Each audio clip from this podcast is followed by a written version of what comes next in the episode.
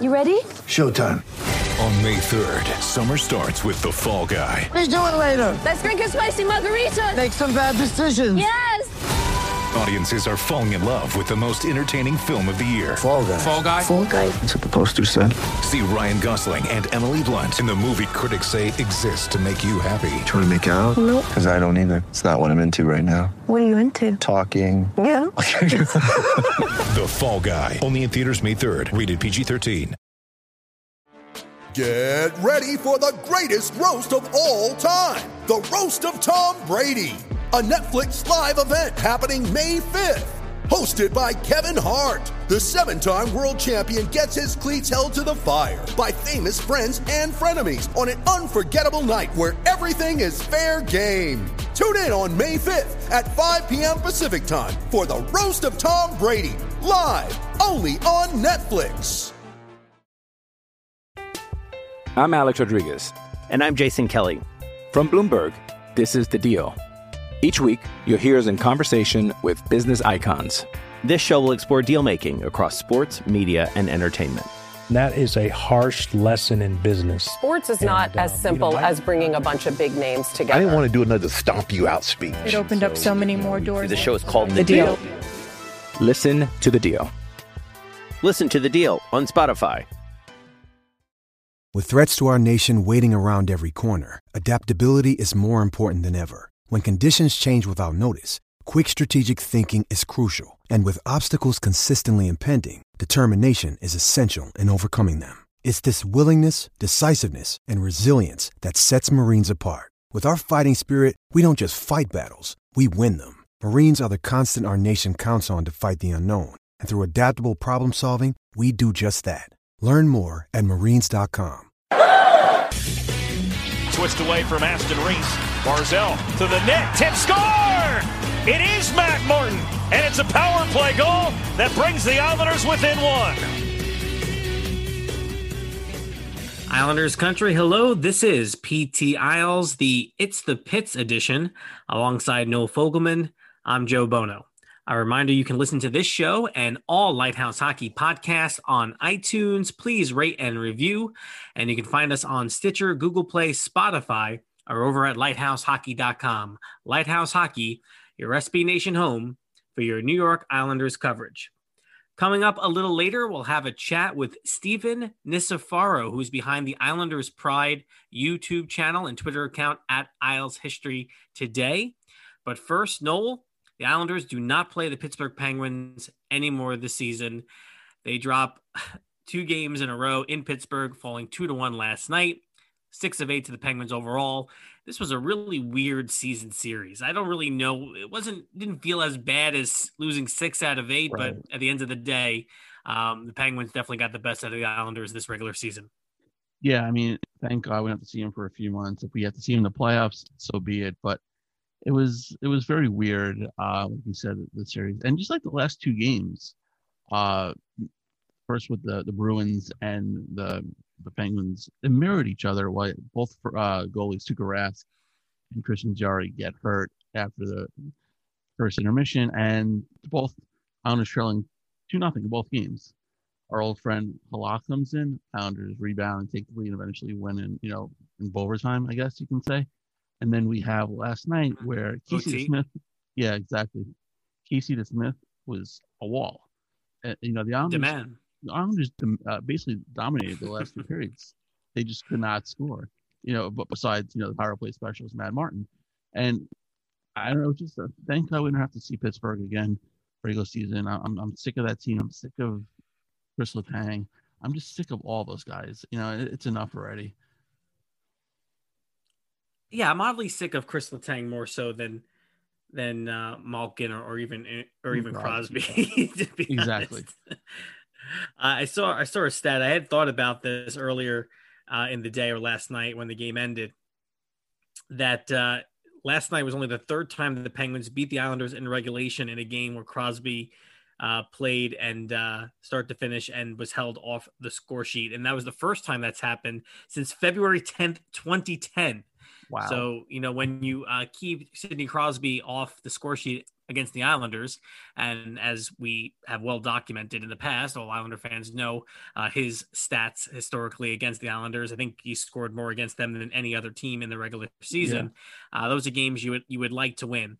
And also a big theme coming out of last night's game was that this was now the third straight game where the Islanders have now fallen behind two nothing. They've done that now five out of their last six games. Right. Arthur Staple asked Barry Trotz after the game, "What can you make of it?" And the answer is, he can't really make much of it. Right? He felt like they were ready to go. Yeah. They, I'm sure they're talking about starting the game quickly, and um, feel like they have the right mindset heading into the start of the game, um, but it doesn't materialize. And he pointed out that you know individual mistakes were leading to goals and breakdowns earlier in the game. You know, Scott Mayfield, we talked about him last week. Yep. Another, you know, really responsible for that first goal. John Marino making that long, long rush to set up the goal. Um, the first goal, and then obviously the Islanders gave up a goal late in the first period as well and find themselves in another two nothing hole. So it's odd that the Islanders have have now done this now three consecutive three consecutive games. Um, but uh, they're digging themselves out of a hole. They were able to dig themselves out in a few games against Flyers and the Bruins, not able to do it either night in Pittsburgh. Yeah, and then it's kind of a disturbing stat. They're three eight and one when trailing after two this year. So they, you know, if they're going to fall down, you know, two nothing or even one whatever, if they're down, they better tie it up or take a lead before the second intermission, because chances are they're not going to come away with anything in regulation. Which you know, it's it's a shame. But you, you mentioned Mayfield, and he's he's going to play unfortunately until the return of Dobson, which I believe would be after the next game.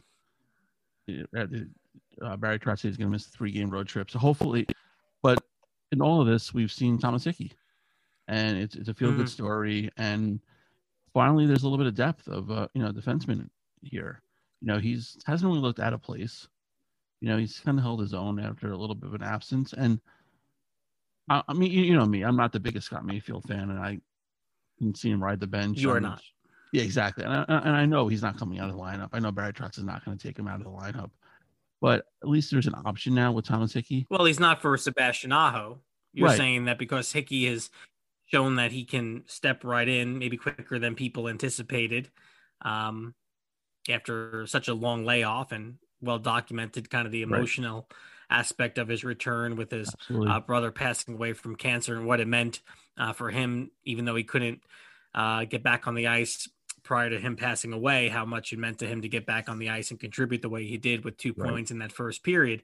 So you're thinking that, you know, with Dobson coming back, that what we didn't see for so long, which was that six, those six defensemen, those three pairs staying together the whole time you think there's maybe a possibility that he uh, has Mayfield watch a little bit? I mean, it, it's an option. I know the whole righty lefty thing. I mean, they're not uh, Mayfield's a righty, Hickey's lefty. I mean, I don't think that matters as much because Hickey's a veteran. Uh, but it's it's something that Scott Mayfield, Mayfield should kind of look over his shoulder right now and saying his he's not safe, even though he, he probably is. I mean, I don't think like I, like I said, I don't think uh, Brad Trotz is going to take him out of the lineup. It's it's been too long now. I think he's earned his trust, but if he keeps making these, you know, ill-advised plays, he's not this. I don't think he's the smartest player. I, I, don't want to pile on Scott Mayfield, but I mean, it's it seems like he's makes the dumbest. Yeah, it's the second straight show you've said that. yeah, I know, I know. It's you know, and like previously on the All Buzz podcast, me and Dan Petry used to, you know, I wouldn't say kill him all the time, but I mean, the proof is in the pudding with him.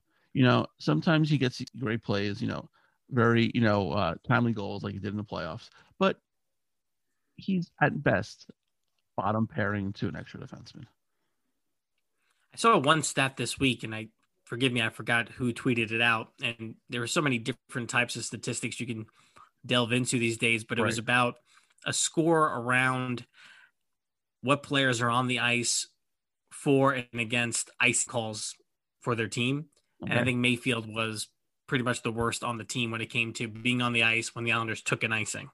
And yeah. as a defenseman, that's a bit of an indictment. Yeah, uh, a little bit, a little bit as as well. Yeah, um, absolutely. So the Islanders, two seven and two against the Penguins and the Capitals. We said mm-hmm. no more games against Pittsburgh, uh, but they do have plenty of games coming up with Washington. Yeah, Twenty three and two against everyone else in the division. 23 and 2 uh, versus the rest of their opponents. And you look at the schedule right now, and they got a lot of games coming up with the Capitals, games with the Rangers.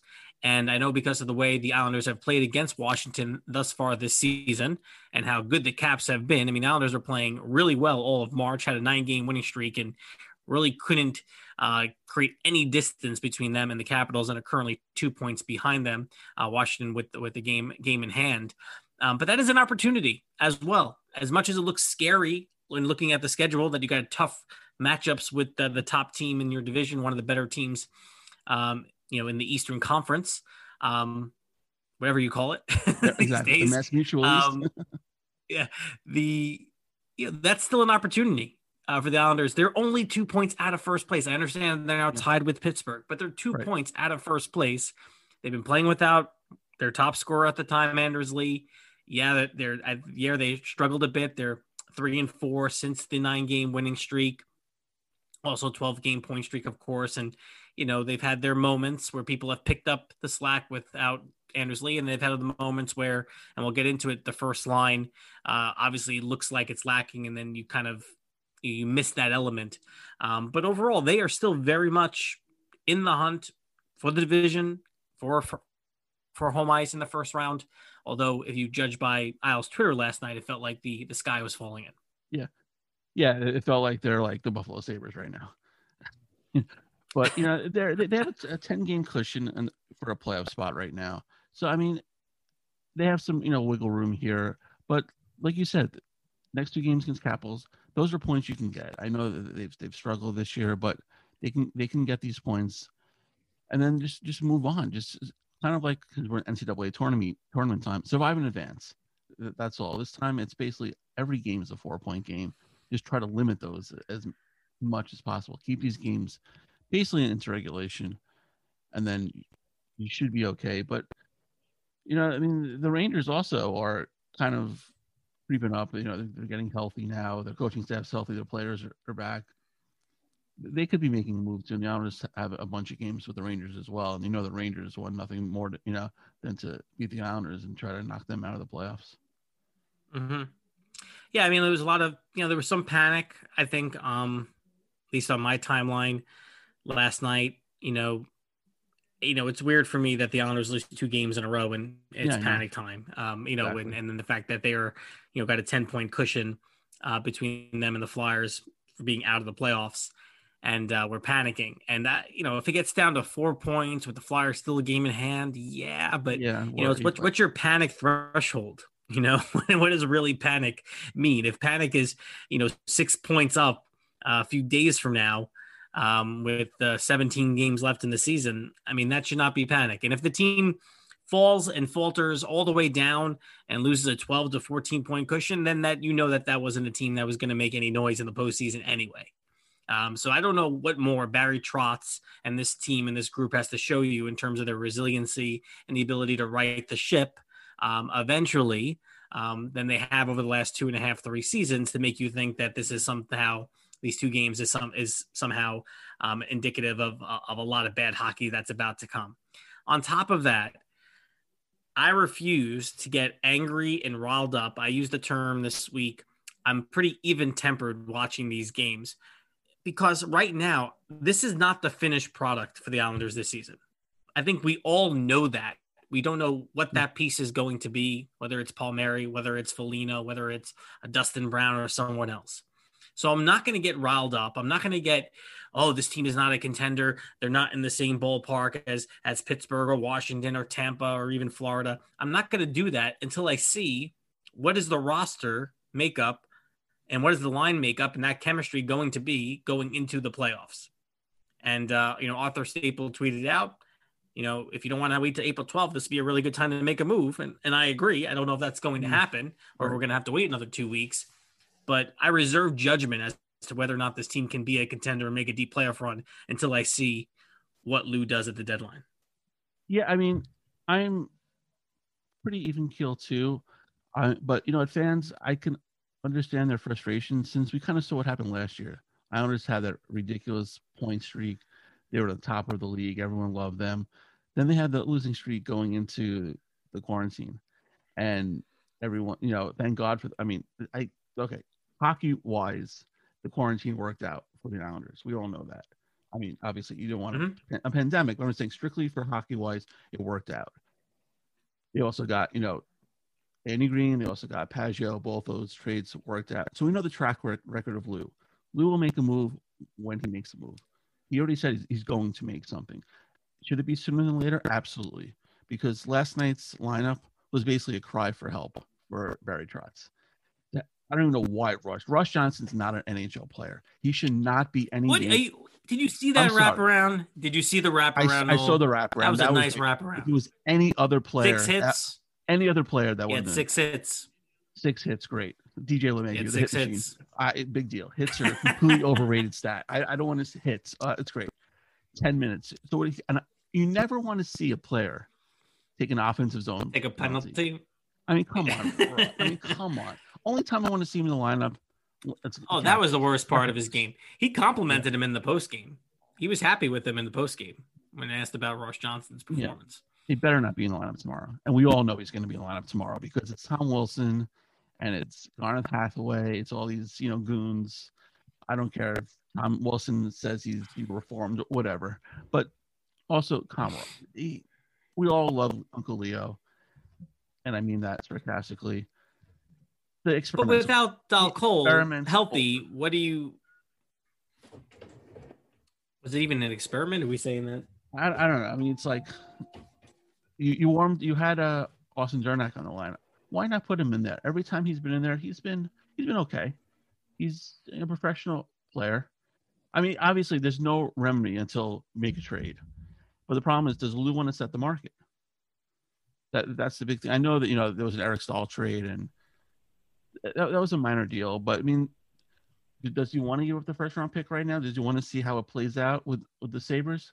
Are, are they waiting, let's say, for Taylor Hall to for his contract to go? You know, every game now, every day, his contract goes down a little bit. Or is he waiting for that? Is he waiting to make a move, like you said, for Kyle Palmieri? Uh, but this team needs two, at least two forwards now. You know, it would be nice to have a, another guy on the third line, someone who is responsible, maybe bring back Derek Brassard. But Derek Brassard cannot be the only move. If you're bringing back Derek Brassard, this team is no better than it was last year. You know, you have Oliver Wahlstrom, who's been yeah, fantastic, I mean, but he's basically canceling Anders Lee out with the production. I mean, different type of player. But and you mentioned Wahlstrom. You know, I mean, right? And you mentioned Wahlstrom, who was, uh, I believe, yeah. on moved on to the taxi squad uh, earlier tonight, and yeah. Uh, you know, people get all crazy about that. Exactly. Some paper pushing it. It's a little too complicated for me yeah. to uh, to exactly. understand, let alone explain. But I right. think he'll be in the lineup um, next yeah. game. There's a temptation, I think, amongst the fans, and I'm sure even the coaches, to say, what would a Eberle, Barzal, Wahlstrom line do? Um, right. But if you're going to do that, you're going to do that at the detriment of a Pageau, Beauvillier, and Wahlstrom line that's played rather consistently well um, over time. So that's why it's so important to get one or maybe even two forwards uh, to plug and play. Right. So you have that balance across the four lines that the Islanders um, are really known for when they're going well. And especially if they continue to get offensive performances from power play specialist Matt hmm. Martin, right? And I scored uh, his uh, second power play goal in his history. He's been great. Right. I think he's yeah. Is he the uh, second leading left wing on the team and scoring right now? I, I, I, think he is. But I mean, in the time, I have no problem with him being on the first line until they get somebody on the on, on the power play because he's a body, he's in front, and he showed that goal. That was an Anders Lee type goal on, on the power play. So I don't yeah. have a problem with that right now. But you have Kieffer Bellows, we we need to talk about. If he's not scoring, he's not doing anything. You know, that's pretty much what Brock Nelson used to be before Barry Trotz came in here.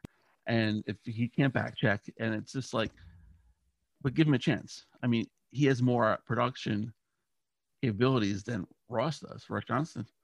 It's just like you getting him in the lineup just for the sake of getting him in, try to catch lightning. But I don't, I honestly, I don't know. I, I never want to doubt Barry Trotz because look what he's done here. But that one was questionable, you know. And again, if you got the wrap, and, and, it's happened a lot, right? Um, yeah. You know, if it, if it, if there was um you know, I think there's a rapport between Barzal and Komarov from when Barzal was, you know, in his second year and, and Komarov being brought in for those intangible reasons um, with the Islanders. I know Arthur Staple talked about that on his Hmm. on his podcast earlier today, and trying to think about why has Barry gone to this Hmm. this lineup to put him on the left wing of Barzal, but the production just hasn't hasn't been No. there. You know, Right, if, exactly. if it's a hunch or a feeling or a gut feel, it hasn't resulted um, in scoring. And you know, you get a lot of Ranger fans chirping in recent days and showing you know how many points Ryan Strome has compared Yeah. to Matt Barzal, et cetera. But you know, Barzal's now been playing a month with Leo Komarov on his left wing, and you know he's a playmaker first. So um, it was good to see Barzal get a goal on on the uh, on the breakaway in, in the game that they lost against Pittsburgh the first game. Yeah. Um, also, you know, had a nice rush that resulted in the in the Beauvillier goals goal. So maybe they get him going. You know, power play's been okay, but there it was actually quite interesting. They um they moved up. Switched out Pul- Pulock and, and, and Leddy on the power play units. They want Pulock playing on the same unit with Wahlstrom um, because they felt like already teams are trying to take away that shot, um, Right. which just shows a lot of respect for what Wahlstrom's been able to do. Absolutely. Why teams don't try to take away the shot of uh, Ovechkin. of uh, Ovechkin, I don't know. yeah. But um, but listen, there's gonna all I want to say to Islanders country, Islanders nation is relax. You know, it's it's two games. You wanted to get one of those games. I understand they're not playing well. If they did not, if they had not found a way to win those overtime games against Philly and against Boston, I think I would feel a little different. This was already a four game skid going into this next stretch. I feel a little bit different about it, but they did enough to win and keep, you know, keep that cushion in double digits with the Flyers. Flyers haven't shown, I don't think, anyone that they're going to be able to turn it on. Same with the No. Rangers. I think there's too many faults defensively in their game.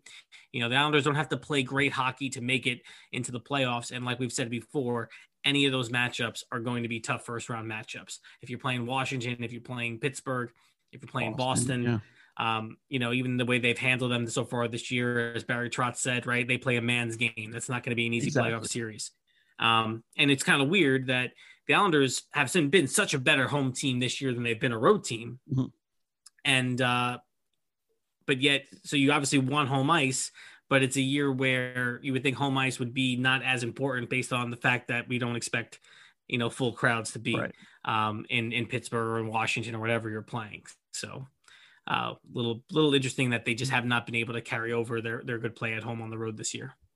Yeah, it's it's definitely strange, but they still have a bunch of uh more home games and away games coming up. So, and then they Mhm. uh they finally rescheduled that Boston COVID game, which is now uh, May May 10th.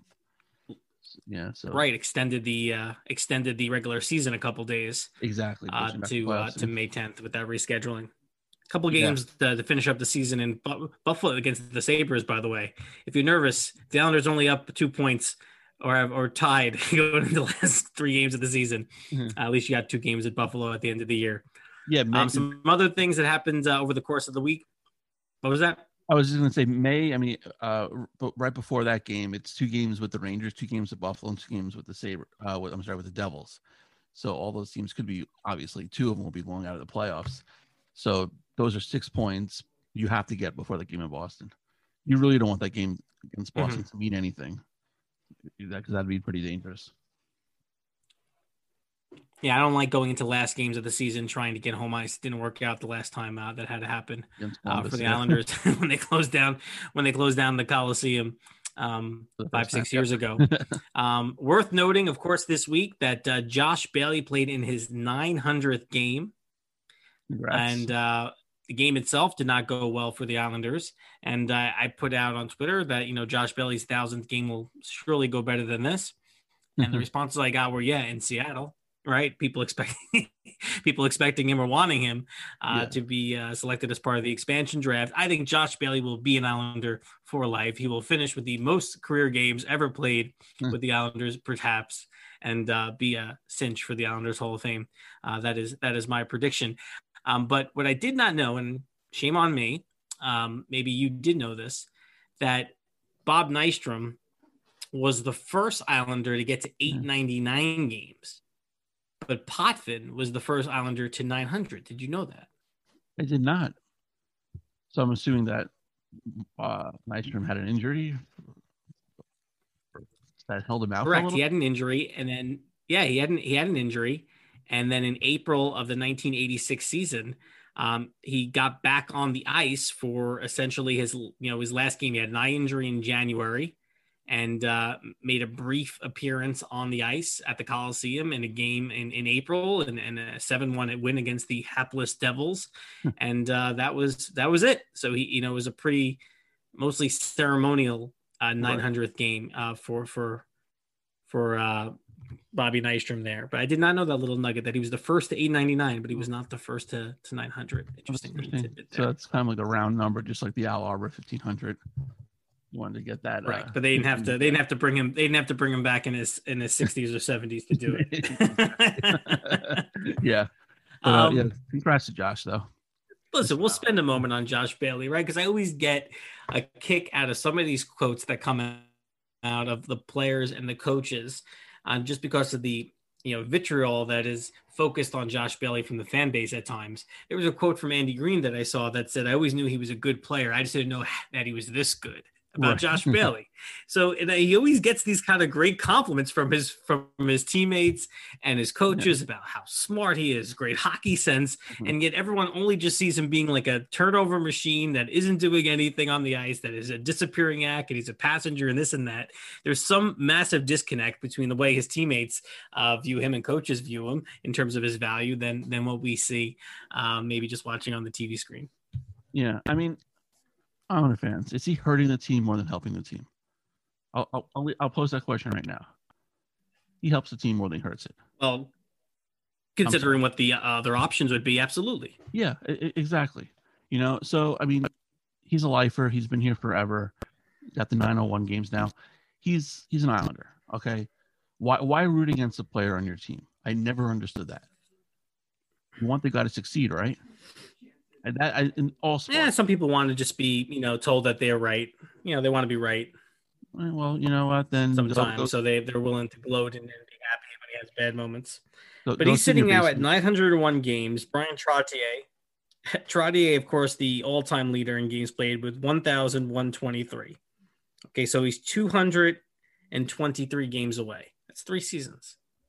Yeah, if he stays healthy. Uh, he can definitely do it which which would, would kill Islander fans. Amazing. And that's why I wanted to do it even more. I'm I'm I'm pro Bailey. I'm sorry. I mean, like I said, I don't root against any any players unless it was Kirk Muller. Uh, People and, being con being against Bailey has made me pro Bailey more so than yeah. it would have been pro Bailey if everyone just didn't try to try to get on him.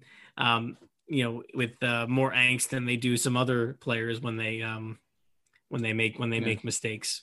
Right. That being said, if he does get selected by Seattle, I won't cry because it takes his contract off off the hands, which is five million mm-hmm. dollars.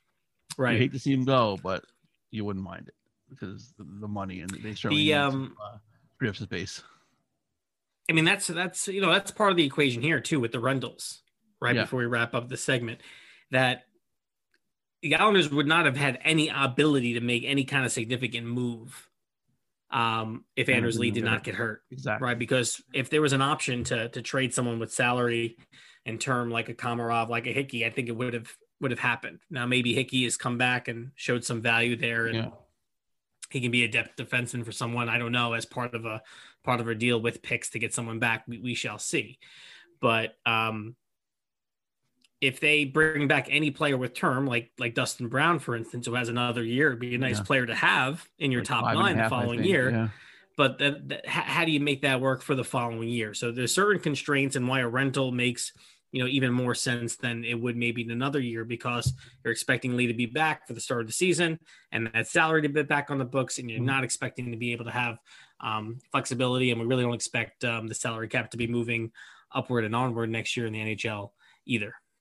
Yeah, absolutely. So I guess the longer season goes, easier to be to even get Taylor Hall if you want one. Another guy who could be interest, interesting.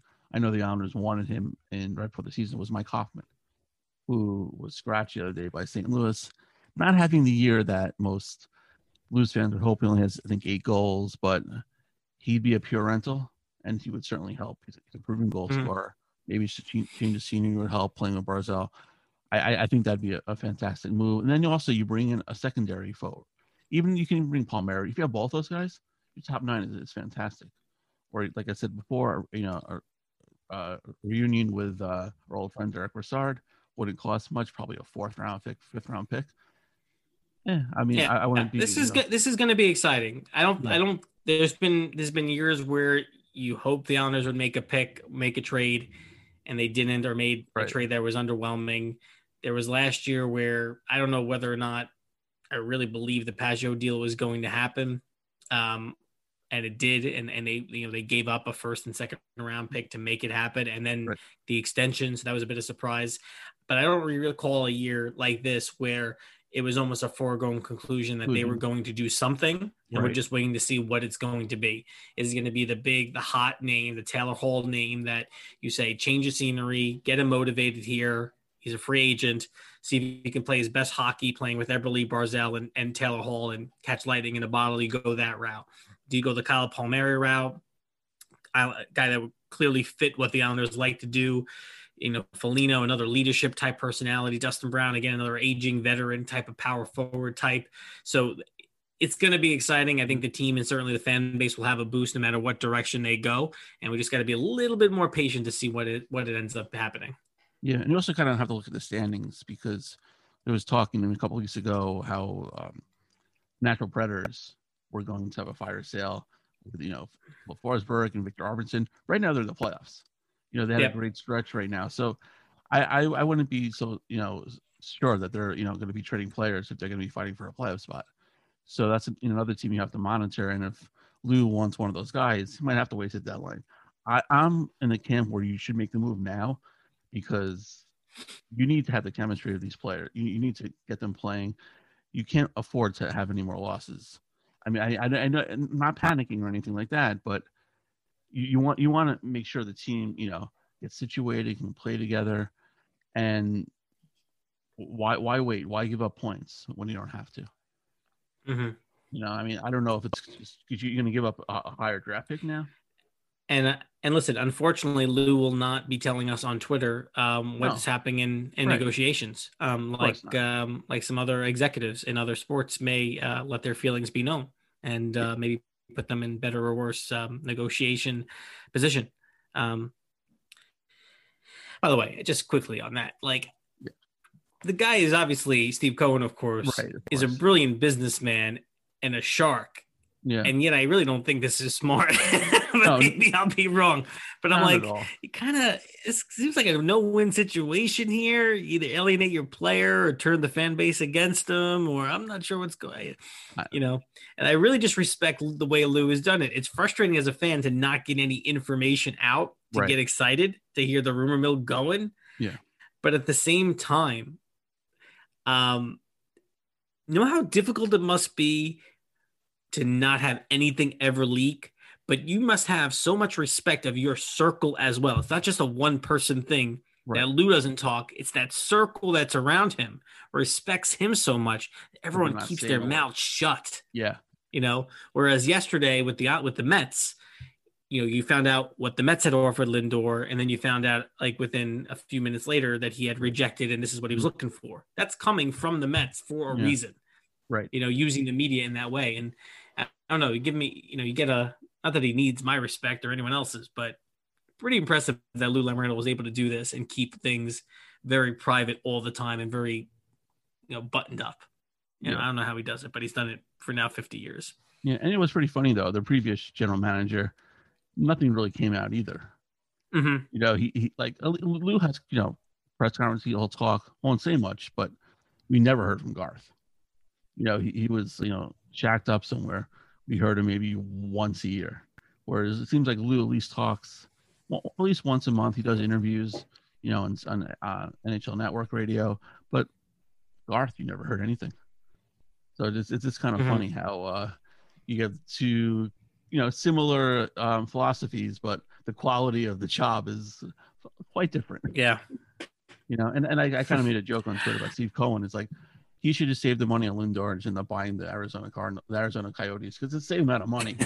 you know, you could spend three hundred million dollars, might as well hockey team. Is that, no, it's true. It's Yeah. wild. It's wild, Yeah. but it's true. Yeah, it's, it's Um, by the way, I don't think the Islanders will be bringing back uh, black jerseys um, No, I don't think like so. the Mets. Please no. Please no. none of them. Will, none, none of them nostalgia. That nostalgia will not return. Um, but we will be talking nostalgia in our next segment. When we come back, I'll have an interview with Stephen Nicefaro. Stephen is behind the Islanders Pride YouTube channel and the Twitter account at Isles History Today. Spoke to him a couple days ago. Hope you enjoy the interview. You're listening to PT Isles, part of the Lighthouse Hockey Podcast Network. I'm Alex Rodriguez. And I'm Jason Kelly. From Bloomberg, this is The Deal. Each week, you'll hear us in conversation with business icons. This show will explore deal making across sports, media, and entertainment. That is a harsh lesson in business. Sports is and, not uh, as simple you know, as bringing a bunch of big names together. I didn't want to do another stomp you out speech. It opened so, up so many more doors. The show is called The, the deal. deal. Listen to the deal. Listen to the deal on Spotify. We're back. PT Isles, Joe Bono with you, and I'm joined now by Stephen Nicefaro, who is behind the at Isles History Today Twitter account and the YouTube channel at Islanders Pride that has over 1.6 thousand Islander videos and over 3,000 subscribers. Stephen, appreciate you making the time. Thanks so much for joining us.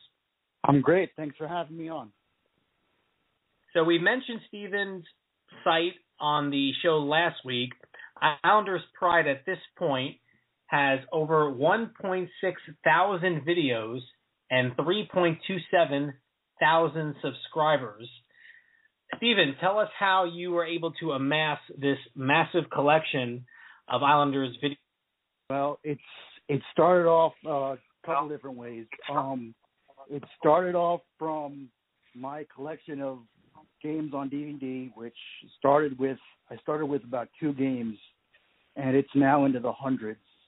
Um, so it, it kind of started with that. It also started with just finding clips online and from from other videos and from from pretty much anywhere I can find them, and I, and I add them to the channel. I find clips off of, of uh, tapes of newscasts. I find highlight shows and old sports shows and things like that, and I I put them on there. And and of course, there's um the usual places where you you know you get like Hockey Night in Canada and things like that. Um, you know, those kinds of clips. And um, yeah, so it started about my, the channel started about ten years ago, I want to say, and I and um, you know I didn't start off with very many videos. That it was a slow process, but um, I've been very fortunate. I've been able to grow my collection and grow my um, my archive, and uh, I think it's I think I'm pretty happy with the way things have been going so far.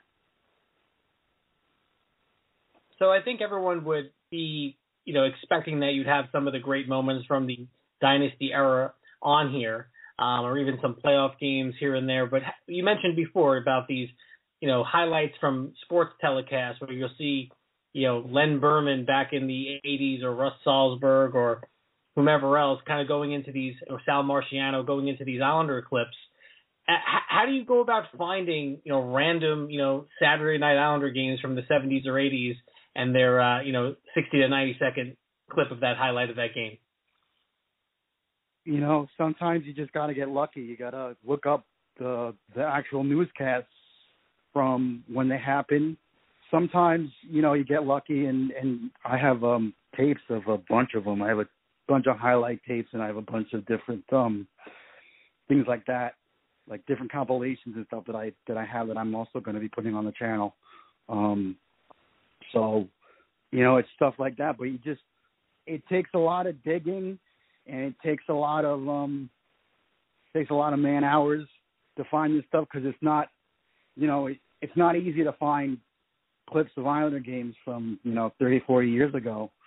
So you know, you just gotta put in the the work and the effort, and sometimes you come out with with a nice little clip.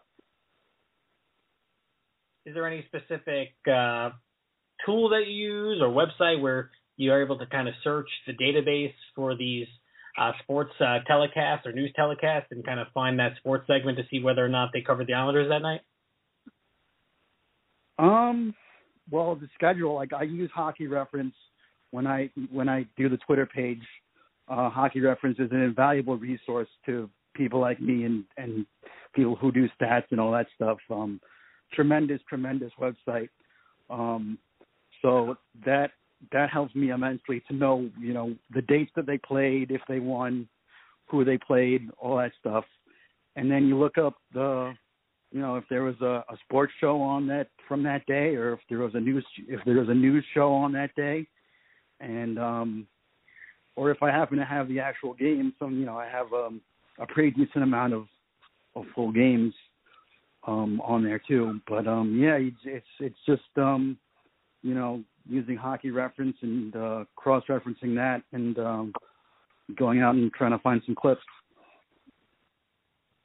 So how much of this is things that you're sourcing compared to maybe a collection that you had um, yourself, like whether in your family or yourself, were there old VHS tapes of games that you've converted, or it's mostly been sourced online?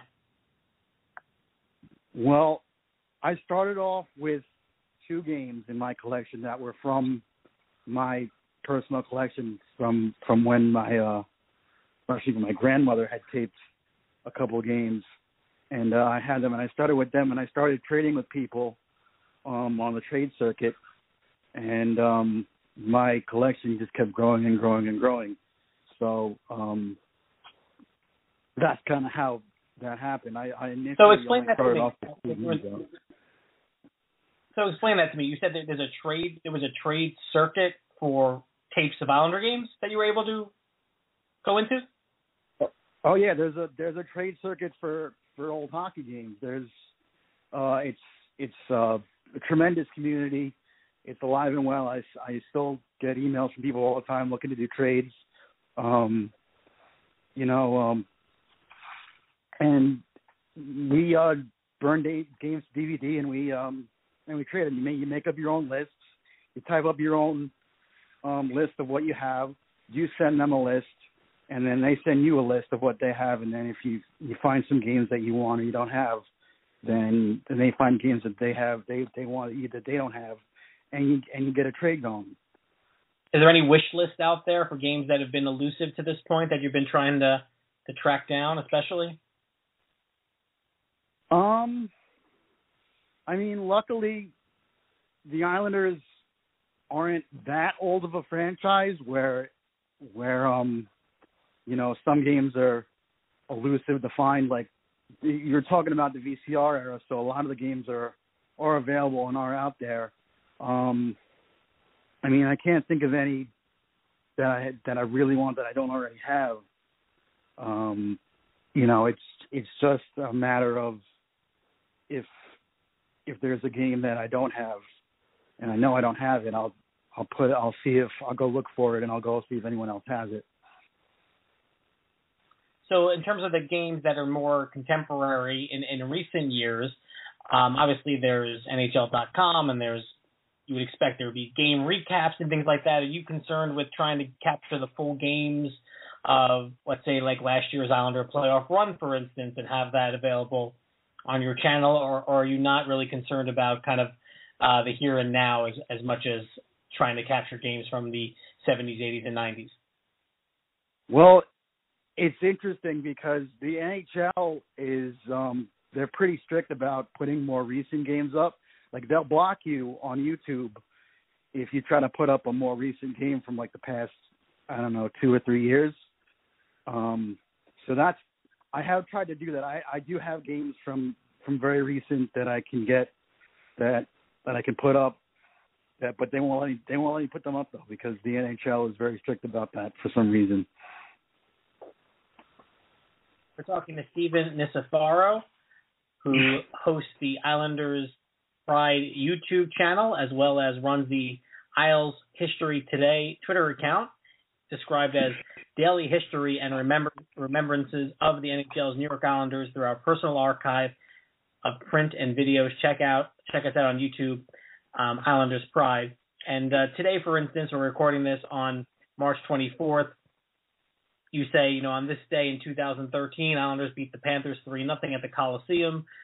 Islanders scored first period power play goal, McDonald, and then two empty, two empty net goals in the third, our former captain, and Cizikas. Um, so how do you line up these um, on this day in Islanders history Um, do you kind of you know what's the preparation like to kind of match the date with the videos that you're going to share later on that day on Twitter?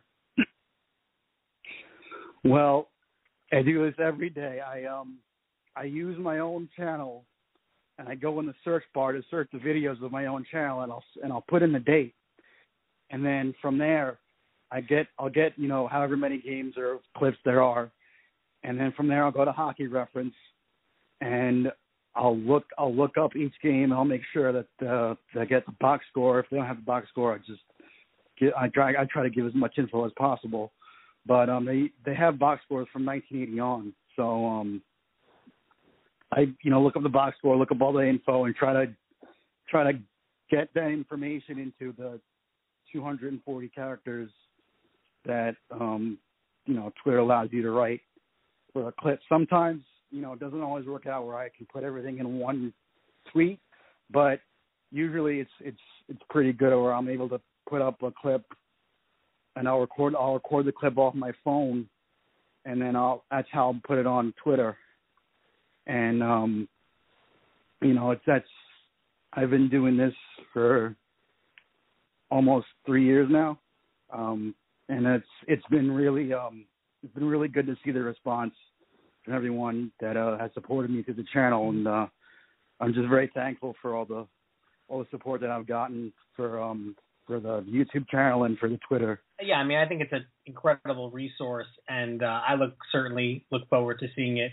every day. And you know, the reason why Noel and I got to talking about you last week was uh, Zibanejad had the um, you know six point period against the Flyers, and uh, I knew that Bryan Trottier had done that um, for the Islanders, and, and and looked it up on YouTube, and, and and there was the entire game with the I think the radio feed with uh, Steven Albert and Stan Fischler doing the call, and you know I had never watched highlights of that game before, but was able to kind of pull out a couple highlights and and tweet them out and tag you in it as uh, as the credit for that source, and you know as as we get further and further away from those dynasty years, I think it's just more and more important that um, Islander fans kind of go back and and watch clips from those times.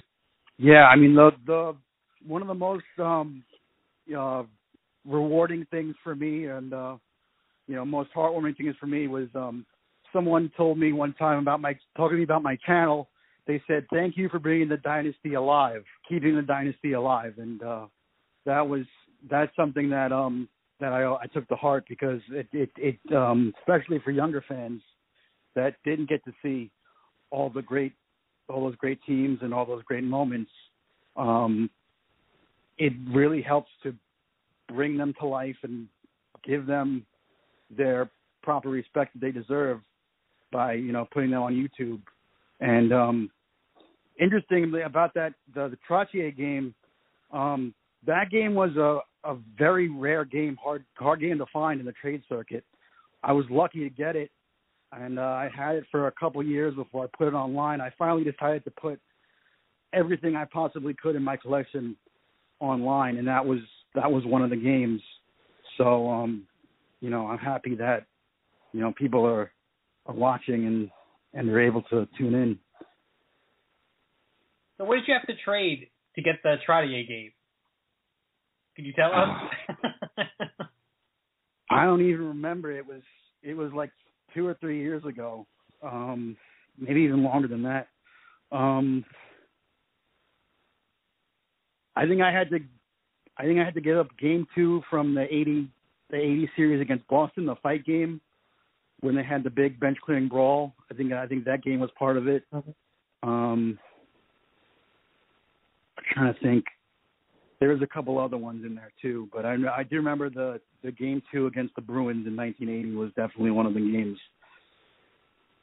So when you're trading it, you're trading the digital copy of the game, or, or are they looking for a, a hard, you know, DVD or VHS version? They well, when you when you trade, they prefer that you give DVDs, but I mean, it's gone even beyond trading for DVDs now with the way technology is that you can you just put games up online and and everyone can just you know see them. I think that that would be ideal for everyone. Just put all the games, make the games all available online. You know, for um for right. mass having consumption. it out, just have a just have a big clearinghouse of all the Islander games that people can kind of give and share and borrow. I mean, no one's getting rich off of this at this point, right? It's just about uh, getting the uh, getting the history of the of the team uh, to the fan base. Um, Steven, just a little bit more about yourself. How far back do you go with the team? I go back to 1991, the year I was born. I was born and raised an Islander fan. My dad's been an Islander fan since 1972. Uh, he started going to games in high school, and he's been an Islander fan ever since. Um, and he was really the one who raised me to be a diehard Islander fan. Um, although I didn't really become a diehard Islander fan until the 2002 playoffs with uh, Toronto. That series really made me a mm-hmm. a diehard for life. But I was I was born and raised an Islander fan. Me and my dad have season tickets. We've been season ticket holders since uh, 2011, and um, it's it's the Islanders are just something that we bond over, and it's a it's a tremendous thing. All right, I must say, like I had you pegged as someone that was in their 60s, you know, had grown up with the Islanders, was a fan since 1972, and uh, made this his life's mission's work um, to get uh, to get all the, the history of the Islanders um, o- online. So, um, somewhat surprised uh, that you're uh, a relatively young Islanders fan, certainly younger than me. My I, I was born '82. That '93 playoff run was uh, was kind of the defining moment for me in terms of becoming a diehard for life. Um, but uh, obviously, the uh, the blue and orange runs deep with the history with you and your father. Are you guys? Have you been to any of the games so far this season? Um, as a season ticket holder, were you guys able to uh, be among the thousand or so in attendance uh, yet so far? Yeah, we we went on the twentieth, the uh, the six one win. So that was uh that was a lot of fun. Uh, we hadn't been there in over a year, and um, it was just great to be back in the building and to you know see some some familiar faces that you hadn't seen in a while, and and um, there's nothing like going to an Islander game at Nassau Coliseum. It's it's so special, and uh, to get that feeling back was uh, it was huge. I, we we uh, we really enjoyed it and really uh, appreciated it. And assume the uh, seats are all picked out for Belmont as well. Yes, sir. Um, section 110, row 11, seats one and two. Fantastic. Got to get you a tour of that place. I feel like I feel so left out. I feel like so many people have gotten the opportunity to tour, unless you have, unless you, uh, you probably maybe have the dirt and, and had gone on the tour already. Yeah, no, the the Booster Club did a tour. We didn't, uh, we weren't able to go on it though. But we're we're part of the Booster Club, and they had a tour. Um, oh, but um, awesome. yeah, they they do a great job, and uh, you know, but we'll, you know, I'm not. We'll get to see it eventually. It'll it'll be open soon, and we'll all be able to get in. So, um, I'm not going to lose too much sleep over not getting a tour. I think I'll be spending many nights and afternoons uh, there over the many uh, decades to come. Well, Stephen, I really appreciate this. I learned a few things about how this all came about. Uh, make sure if you're listening to follow him on Twitter at Isles History Today and subscribe, subscribe, subscribe to the YouTube channel Islanders Pride, closing in on 1.6 thousand um, videos and on his way to 4,000 subscribers. So, Stephen, uh, congratulations, I should say, on the success and how important this has been um, to um, Islander fans that have recently found you. And I will continue to be retweeting your work as you continue to capture the moments on this day in Islanders history. Thanks a lot. All right. Thanks for having me on. I appreciate it. Thanks again to Stephen Nicefaro, and uh, be sure to subscribe to his YouTube channel, Islanders Pride. Check out the Twitter account at Isles History Today. Some new videos coming out, usually a daily on this day in Islanders history.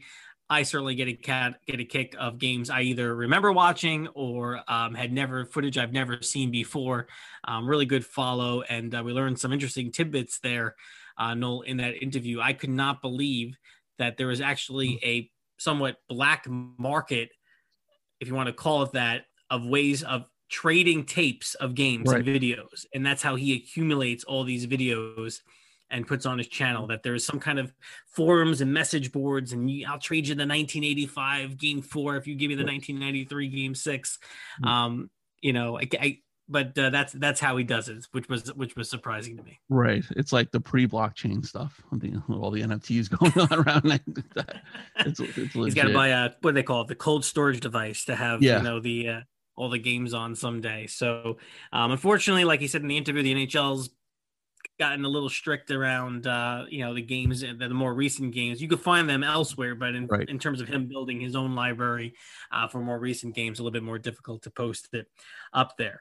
Now, one game that uh, hopefully we all get to see and remember a long, long time, and won't even need to have the video footage of it, is coming up on April 3rd, and that is Nickelodeon night uh, for the Islanders. And um, I'm super excited about this. Um, I am a frequent Nick Jr. watcher now uh, with my daughter. We love Paw Patrol uh, specifically.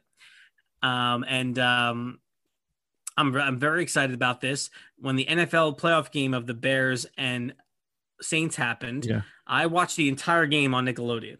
Me too. It Uh, was it, was, it was the it was the playoff game I had the least interest in, Yeah. kind of you know, and uh, I watched the entire game on Nickelodeon. I got a kick out of it.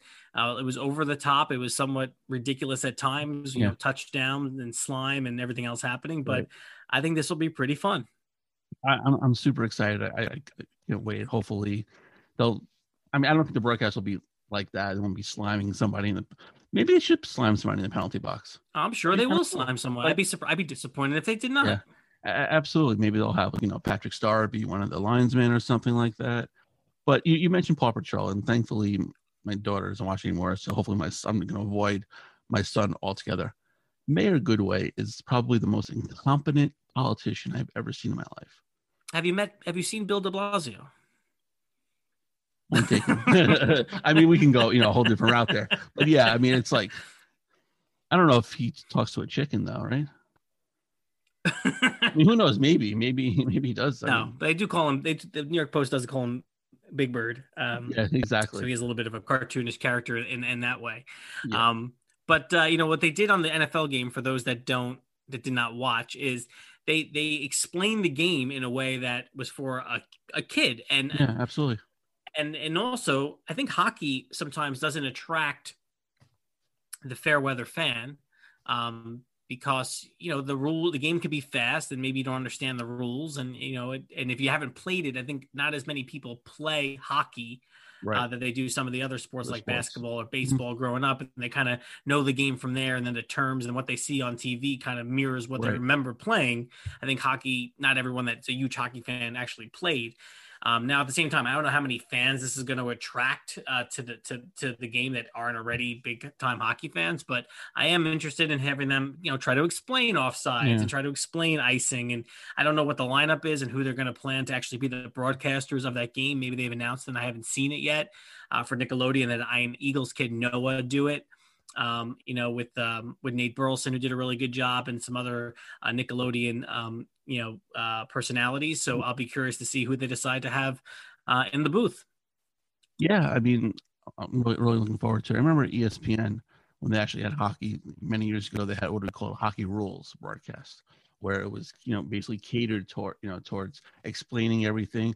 It wouldn't be like a you know like like a nuts and bolts broadcast, but they would you know focus on certain you know they would focus on the face off a little more and explain icing and you know all the penalties and this like that. They do quick little like vignettes that they shot you know prior with the um, ESPN talent about certain things. So th- that was you know a really good broadcast. But like maybe they will have um Ian son again, Noah Eagle, who was fantastic. I don't know how much Nate Burleson knows about hockey, but he he was fantastic as well. Oh, we'll, we'll we'll see what happens. I wouldn't mind hearing Tom Kenny, the voice of SpongeBob, uh, do some color in that game. You know, but uh, yeah, I'm looking, for, I mean, uh, a. Lou, a Lou Lamoriello interview with the uh, with the Nickelodeon uh, crew would be would be quite interesting if they, what they could see. Now uh, Lou getting can get, what they can get out of Lou. Yeah, Lou getting slime. That might be it. Something I want to see. Mhm. Yeah. They gave out the player of the game, I think, at the end of that football Mitchell game, and then someone was someone was supposed to get slimed at the end of the game, Yeah. and I think actually the coach was supposed to get like the Gatorade slime, and it Yeah. didn't really happen. So Right. again, we'll we'll we'll see how they incorporate some things, but uh, I think a cool idea. I, I certainly got a kick out of it. during the playoff season for for the NFL. And if I was a kid, I'd be uh, even more excited. And if I had a young, you know, if I like I do, I do have a young kid, but he's a little too young to understand hockey. But uh, if I had a six, seven, eight year old, uh, I'd be very excited to watch the game with them. Yeah, absolutely. So, like, besides like Nick Jr., what are some of your favorite Nickelodeon shows? I mean, growing up, it was more about like, you know, Double Dare was kind of Yeah. the thing growing up, right? Right. You know, Nick, Nick, Nick, and Nick, Nick, Nick, Nickelodeon. right. I used to watch Nick at Night too. Yeah. Uh, which was some TV shows from the 70s and 80s. Exactly. Um, being from Brooklyn, Welcome Back Kotter was on uh, Nick at Nite. Right, So I would- exactly. I would watch some of that as well. Yeah, All in the Family and all, and all of them. Mary Tyler Moore show. All now it's like they show Friends. It's like why are you showing Yeah. Friends? Friends is on nine million channels. because we're old. Because we're Yeah. old. But it's like even yeah, but like even then, like you wouldn't see Welcome Back Kotter on like any other channels. Whereas Friends, I think they show Friends on the Weather Net channel too. Mhm. It's just everywhere, you know. But like, it's like I'm like I'm a little bit older than you, but I remember the show. You, you can't do that on television. Where Yeah, originally yeah. like, slime and you know Alanis Morissette was. What about um, Wild and Crazy Kids? Wild and Crazy. Well, Wild Yeah. and Crazy. They had like the teams, and they would do all these Right. kind of, um, you know, they'd have like kind of, uh, I don't know what you would call it, just kind of games outdoors and kind of challenges, and Yeah. you'd have accumulate points, and they were just regular kids with different colored shirts, and you'd watch that. Um, So we're dating ourselves, but uh, that's that's that's quite all right. Um, but uh, interested to see a good creative idea by hockey. Kudos to the Islanders. I'm not sure if they offered it to other teams, and the Islanders were the team. You know, the Islanders, the not, you know, we're not that boring franchise, and we're not Exactly. that button up Lou Lamoriello run team that can't have uh, can have a little fun here and let our hair down a little bit. Uh, but we are the uh, Nickelodeon uh, team on on April the third. Um, other other things around uh, the Islanders, I want to give a, a shout out, and you could probably do this every week. Um, but uh, shout out to the Blue Line Deli and Bagels for their new table shaker sandwich, bacon, egg, and cheese, hash brown, the stable shaker hot sauce uh, created for Yes Men Outfitter Darren. Um, in stock, these guys do not stop coming out with creative ideas. It is Crazy. Unbelievable what Donald and those guys do at the Blue Line um, Deli and Bagels. Uh, just you know, whenever you think they've kind of maxed out their Islander uh, themed products, uh, they're able to come up with some more, and uh, that looked very cool. The labeling looked awesome. Um, again, hate the fact that I'm so far away and cannot get there and visit, uh, but uh, very cool, very cool to see. Yeah, that's what I was gonna bring up too, because I love breakfast sandwiches, especially with hot sauce. I love hot sauce. It's like one of, one of my you know passions. So that looks really, Really? good. Yeah, for uh, I think it was for Valentine's Day or something. My wife got me this big uh, hot sauce set that I have to uh, try. And then for my birthday last week, if people who gone to Buffalo know wings, a place called Duff's, and then uh, ship the wings to my house. It's from a site called Gold Belly that uses basically all, all around the country. You can get all these fantastic, you know, foods from the country. So I got about 50 wings shipped from Buffalo. My birthday last week, and oh man, it was great. So props to my mom for that birthday gift. But I, I, I actually gotta get to Blue Line Deli real soon because that sandwich looks delicious, and so does that hot sauce. Mhm. So definitely, yeah, gotta make a trek out there. Yeah, listen, those guys work their uh, work their tails off and uh, do a lot of uh, good stuff in the community and and uh, you know create a theme around the Islanders and and they continue to push it and um, just another another really great product there. And uh, I guess sticking with um, you know Yes Men Outfitters, uh, Darren also uh, released a um, design of his uh, that he calls Goraton, uh, kind of a play on the Gort- Gorton's Fisherman. Um, and uh, the, the shirts were printed by Spectrum Designs, a Long Island apparel company located in Port Washington, who employs those with intellectual and dis, dis, uh, developmental disabilities. Um, and uh, he took $10 from each sale of the teas and donated them towards My Buddies New York, an organization offering one on one friendships, integrated employment, and leadership programs. Um, he ordered 250 teas, um, and that would be a $2,500 donation in honor, of course, of uh, Noah, Nolan Trotz, uh, Right. Barry Trotz's son, who um, does have uh, some developmental disabilities himself. And uh, so, just a really great idea and concept to put together. And I'm sure he has uh, if he hasn't already, will blow through the 250 T's that were uh, originally the target. And it's a really cool T-shirt. Um, people are starting to receive them, and he's putting out lots of uh, you know tweets of people receiving uh, that that very um, you know very I don't know how to describe it. It kind of has it, it's the it's the Islander logo with a little bit of uh, I still know what you did last summer vibe.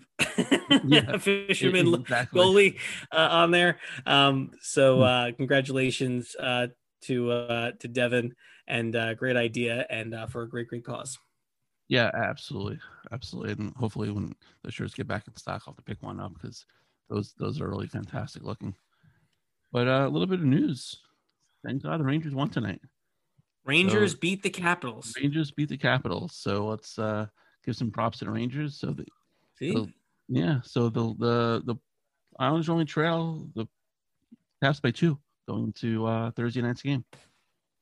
So opportunity, big opportunity for the Islanders uh, to get uh, you know, a little payback on the Capitals. Rangers do them a favor. It's a nice win for uh, for Dan Quinn and, and the Rangers there, especially after being down early in that game two nothing. Um, did not I did not see, so I just got the news from you. But uh, listen, teams lose games, people. I know exactly. it didn't feel that way sometimes, and, and the standings are very condensed with the way they're playing uh, teams this year and the condensed schedule and a lot of games in a short period of time. Uh, but you know, good teams do lose. If you look at how good the Capitals have played all year long, and you look at the fact that the Islanders are two points behind them, what really are we complaining about? Um, right. In a year where the Islanders have lost uh, their captain and their and their leading scorer. So uh, yeah, thank you, blue shirts. I don't want the Rangers to win too too much. You know, there was a point there I said uh, this week that you know there's an outside chance, an outside chance let's say the Rangers would finish fourth in the division and the Islanders would finish first. Right. That you know what a shame it would be that you know 27 years after 1994 yeah. the team probably beat up in a playoff series and you'd have you know 1500 2000 fans uh, at the Coliseum and at the Garden. Although that'd be a pretty cool way to kind of send off the Coliseum yeah. with one more final Ranger Islander series. Although I don't think my my heart could could take it even no. without trips to the uh, Blue Line Deli and Bagels. Yeah, absolutely. You know, sneaking in hot sauce at the Coliseum. yeah. Yeah. Um. All right. Well, listen. I think uh, we are even tempered. We're even keeled. Things are okay. Islanders are going to make a trade. We're going to reevaluate what the roster looks like at that point, and hopefully it kickstarts them and provides a spark, and they're able to uh, maybe surprise some people and uh, get some revenge against the Capitals here. And uh, by the time we're doing this next week, post Easter and Passover, Islanders will be uh, solidified in their playoff position even a little bit more and uh, maybe in first place. Or they'll slip slide down the standings, be firmly in third place, trying to hold off the Bruins for fourth, and the uh, Flyers will be within six points. So it's one or the other, Noel, and, between now and the next time we meet. Yeah, there's, there's, you know, it's black or white. There's no gray areas in this. um, sorry, Islander fans. All right, so that'll do it for this episode of PT Isles. Special thanks once again to Stephen Nicefaro. Check out his YouTube channel, Islanders Pride, and the Twitter account at Isles History Today. Next up for the Islanders, they are home to the Washington Capitals on April 1st before they host the Flyers on April 3rd, and then bring back the Capitals to the Coliseum for another home game on April 6th. For Noel Fogelman, I am Joe Bono. We will talk to you next week, Islanders Country. Good night.